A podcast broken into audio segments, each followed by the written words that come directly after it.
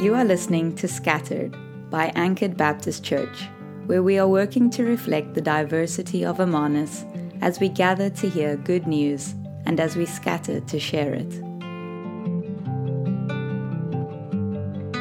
All right, Anchored, seven years in, and I thought I would try to keep with at least some of our traditions this morning. Uh, one of those traditions, me being highly disorganized. Okay? Uh, I, okay, let me say it like this. Our text is very organized. My brain is severely disorganized this morning. And uh, I, think, I think we're going to make it through, though. I think we're going to make it through. All right, so, so we've got a little big idea, and then a big, big idea, and then a whole lot of text. Let me just open us up by saying our theme is blessed are the forgiven, and here is our big idea this morning. Blessed are the forgiven.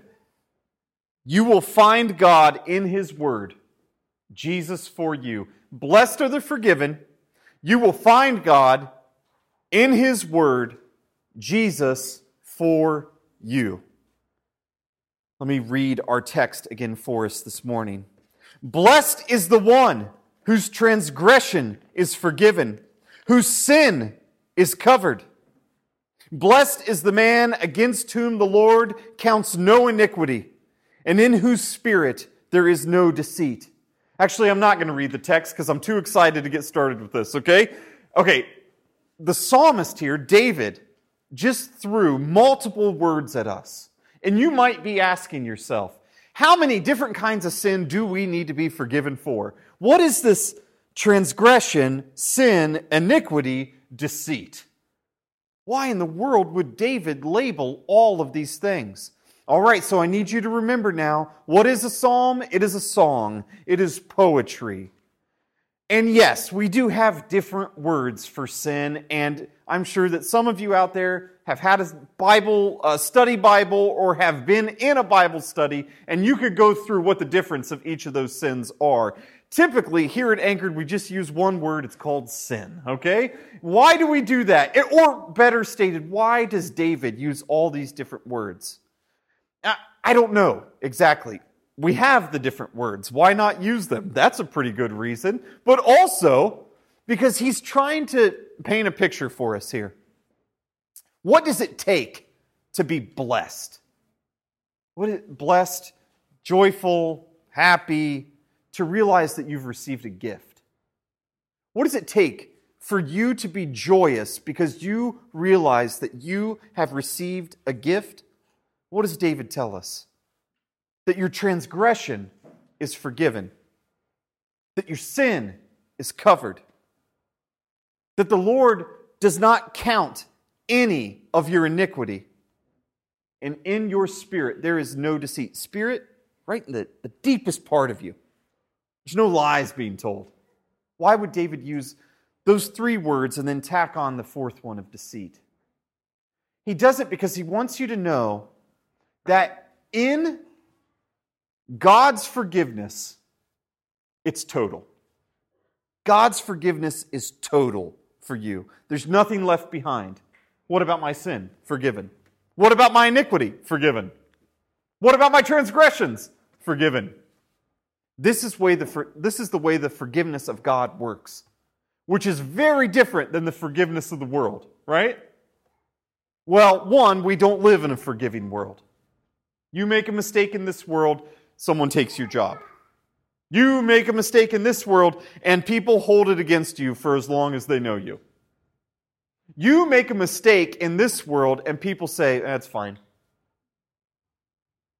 In this world, you do not get forgiveness.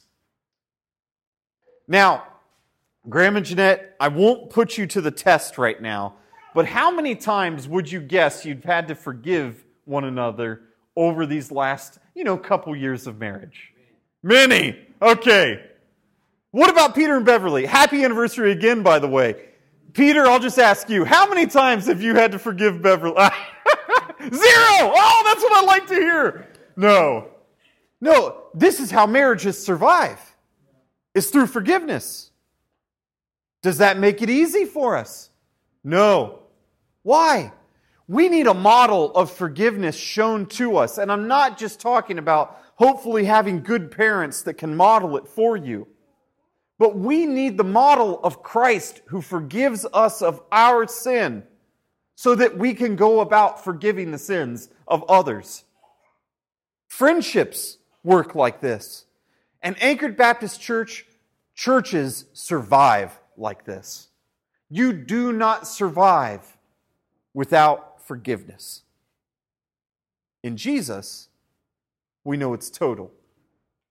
All the different words, whatever words you want to use, whatever new words you want to make up, there's forgiveness in Christ for that.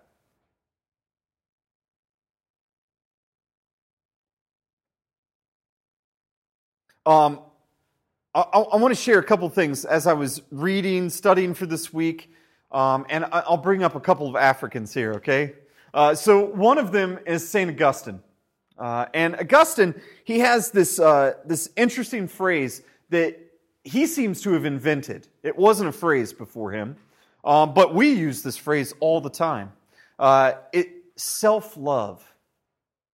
Okay? The first time in history that that word, those two words were put together like that. St. Augustine. We, maybe you've heard it another way self care, right? Or forgiving yourself. This is not what we're talking about, Anchored Baptist Church. Here's the truth you can't forgive yourself. You can try to love yourself, but all you're going to do is be really selfish. That was Augustine's argument.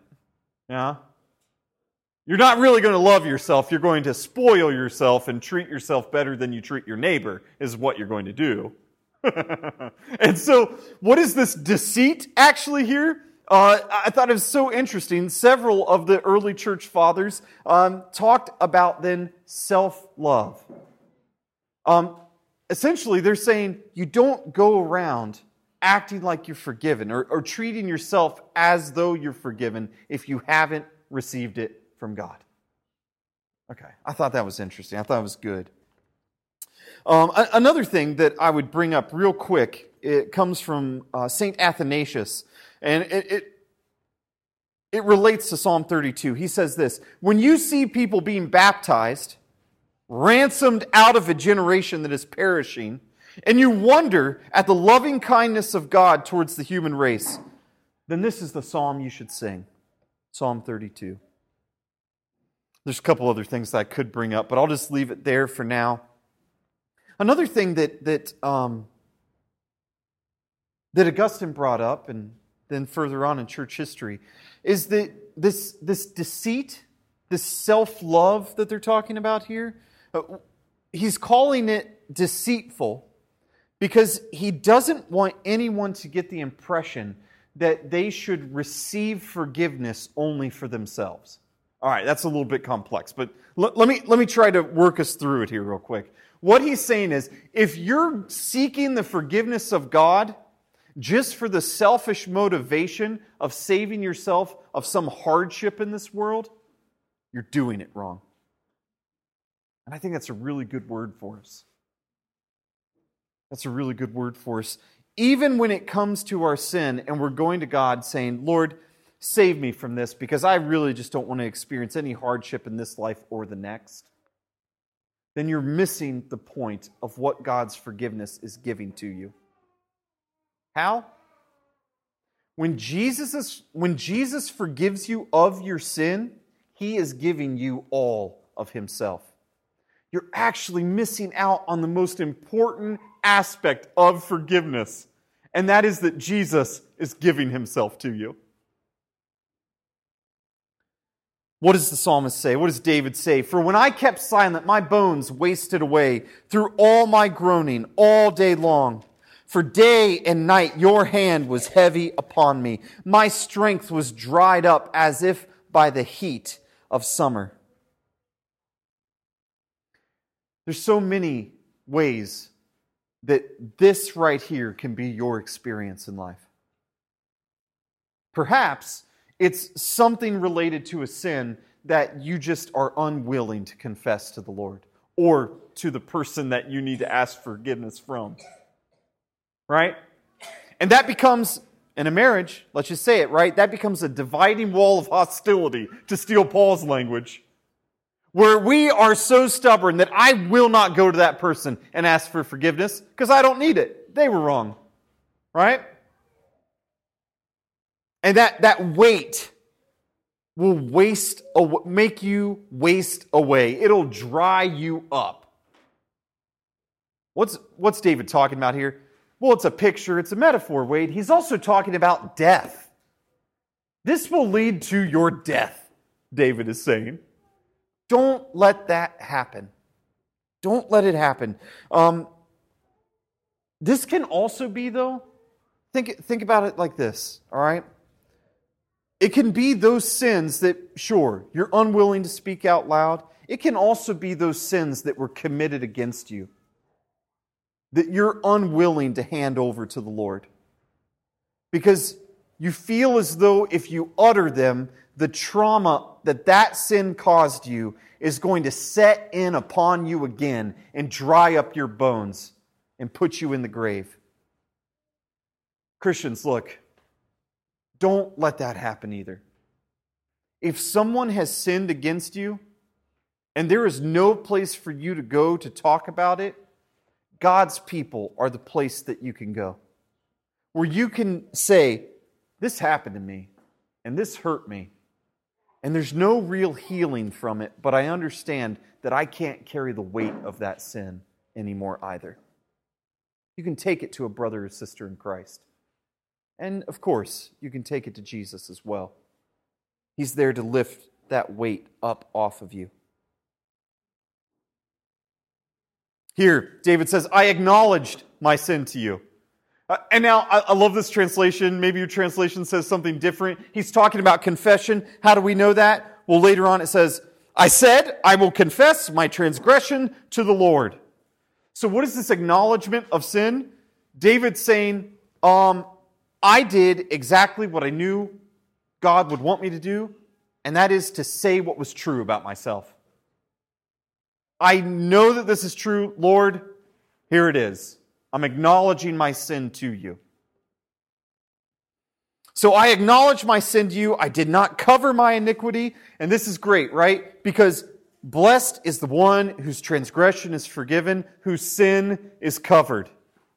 David says, I realize that I couldn't cover up my sin. I need you to do that, Lord. Once again, another good confession of trust in God.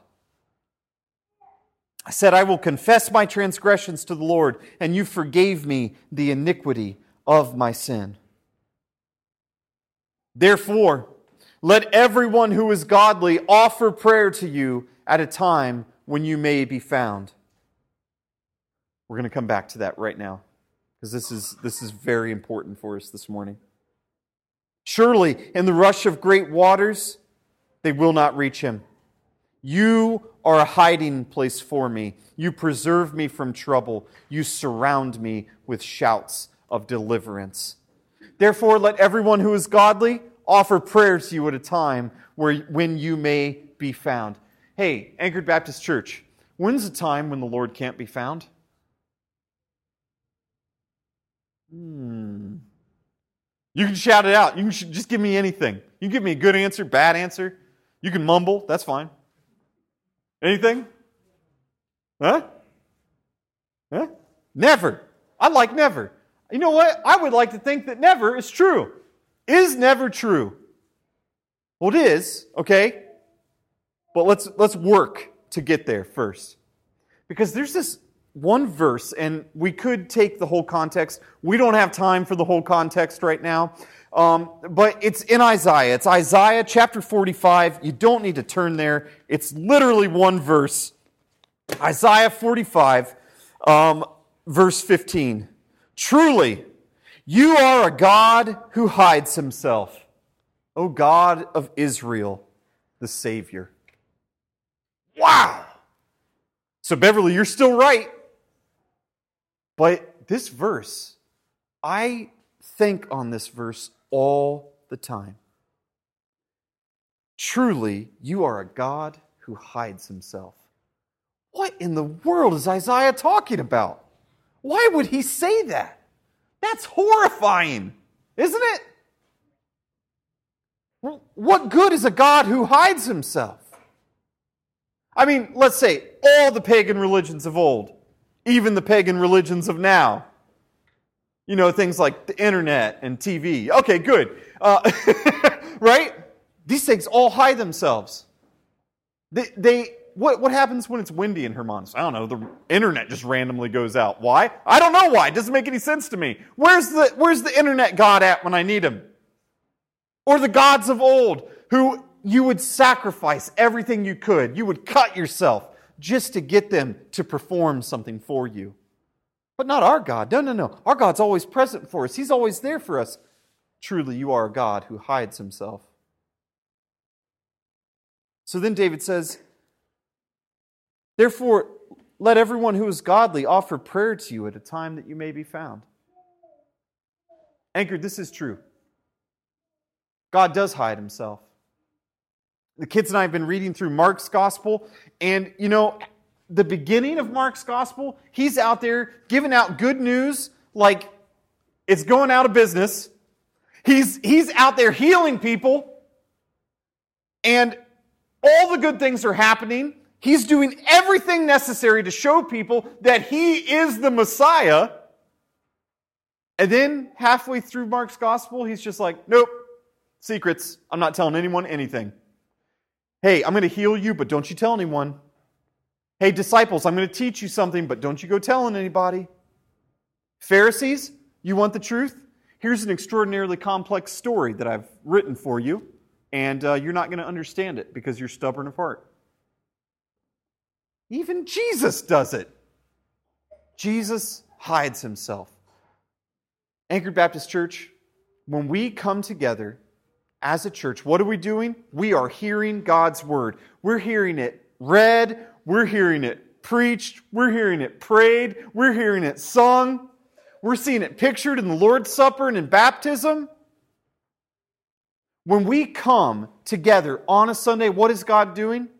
He's not hiding from us. He's showing us himself. What's the number one way that God has decided to show himself to us? In his son Jesus, on the cross for the forgiveness of our sins. And yet, you know as well as I do, we come in here sometimes and our hearts are in a different place, our heads are in a different place. The things that this weirdo's saying up front sound strange to us or there's some sort of truth coming out of that text that I just I don't want to get on board with. I'm not there yet. When the truth is you don't actually want to be there. This is God stopping up the ears.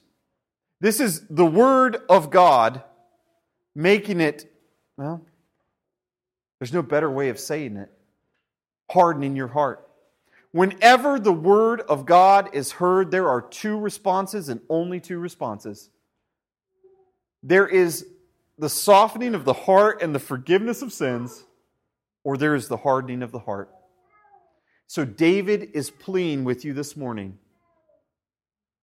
Pray at a time where he may be found. When is that time? Anytime the word of God is being shared with you. That's the time. If it seems like God's ever hidden from you, there is a place where He's hiding, and it's in His Word. And now, I don't just mean like a physical book that we hold, though, all right? Because what, are we, what did we also confess this morning? The Word made flesh. Where is God at for you always? Jesus. And what has Jesus done for you? He has died on the cross to forgive you of your sin. I love too that David here says, Therefore, let everyone who is godly. What are we talking about? We're talking about our own personal righteousness? No, Tim read it for us this morning. Paul's saying that this, this is preaching the exact opposite of that. Who are the godly? It's those that have been forgiven of their sin. It's those who are blessed, whose transgression is forgiven, whose sin is covered, where the Lord counts no iniquity. Now, I thought it was also interesting. Um, Athanasius, another African, I already mentioned that, but this is what he also said about this. From those first two verses, he said, What a blessing it is to know that everyone coming to the Lord's house is a sinner. Okay, anchored. What, what does this mean? This means that each and every Sunday, we know this, we just confessed it. We know that we are sinners. You know what that means?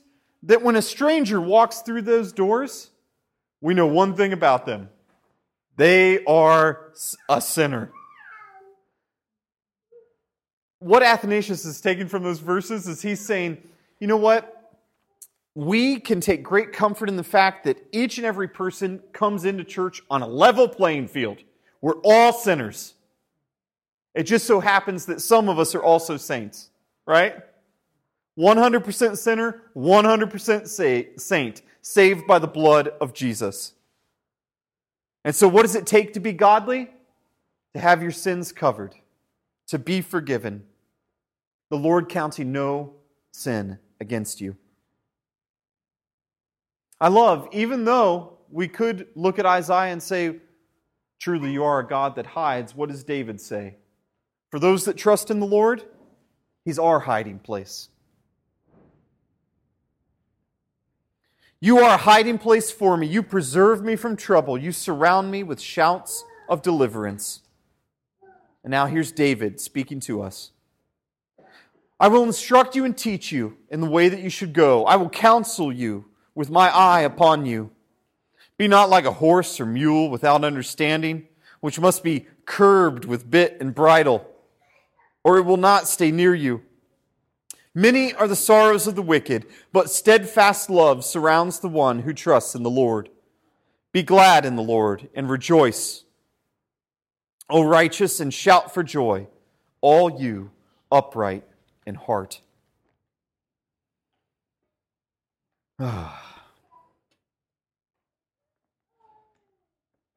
Anchored Baptist Church, um, when is the best time to take your sin before the Lord? David says, right now.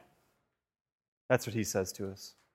Not when there's more and more trouble up around you, right? Hey, when's the best time to prepare for battle? On the battlefield? No. You will be slaughtered. I was going to use a rugby illustration, but since I know nothing about rugby, I won't, okay? Uh, Josh, can we tag team preach this? Okay. Uh, um, this is one of the reasons why at Anchored we always like to say that uh, this is this is like like a medic base on the battlefield, or or or this is like the firing base where we go to to re up for the week, to restock our ammunitions and to prepare for the week that lies ahead of us because we need a break from the battlefield that lies out there. And so, what do we do? We, we come here and we hear God's word. Why? Because we know it's in that word that God is for us. We know that we can find Him there. And we know that we will receive the forgiveness of our sins there. Now, could you do it at any time during the week? Could you be sitting with your spouse? Could you be sitting with your children? Could you be sitting with your roommate and could you say, hey, I need to be forgiven by you and by the Lord for this and pray? Yes, you can do that. Can you do it on your own? It's not nearly as much fun, but you can. But each and every week, there's one place where I can guarantee you God is for you in the person of Christ, ready to forgive you of your sin. Anchored Baptist Church, that's right here. That's seven years on, and that's never going to end.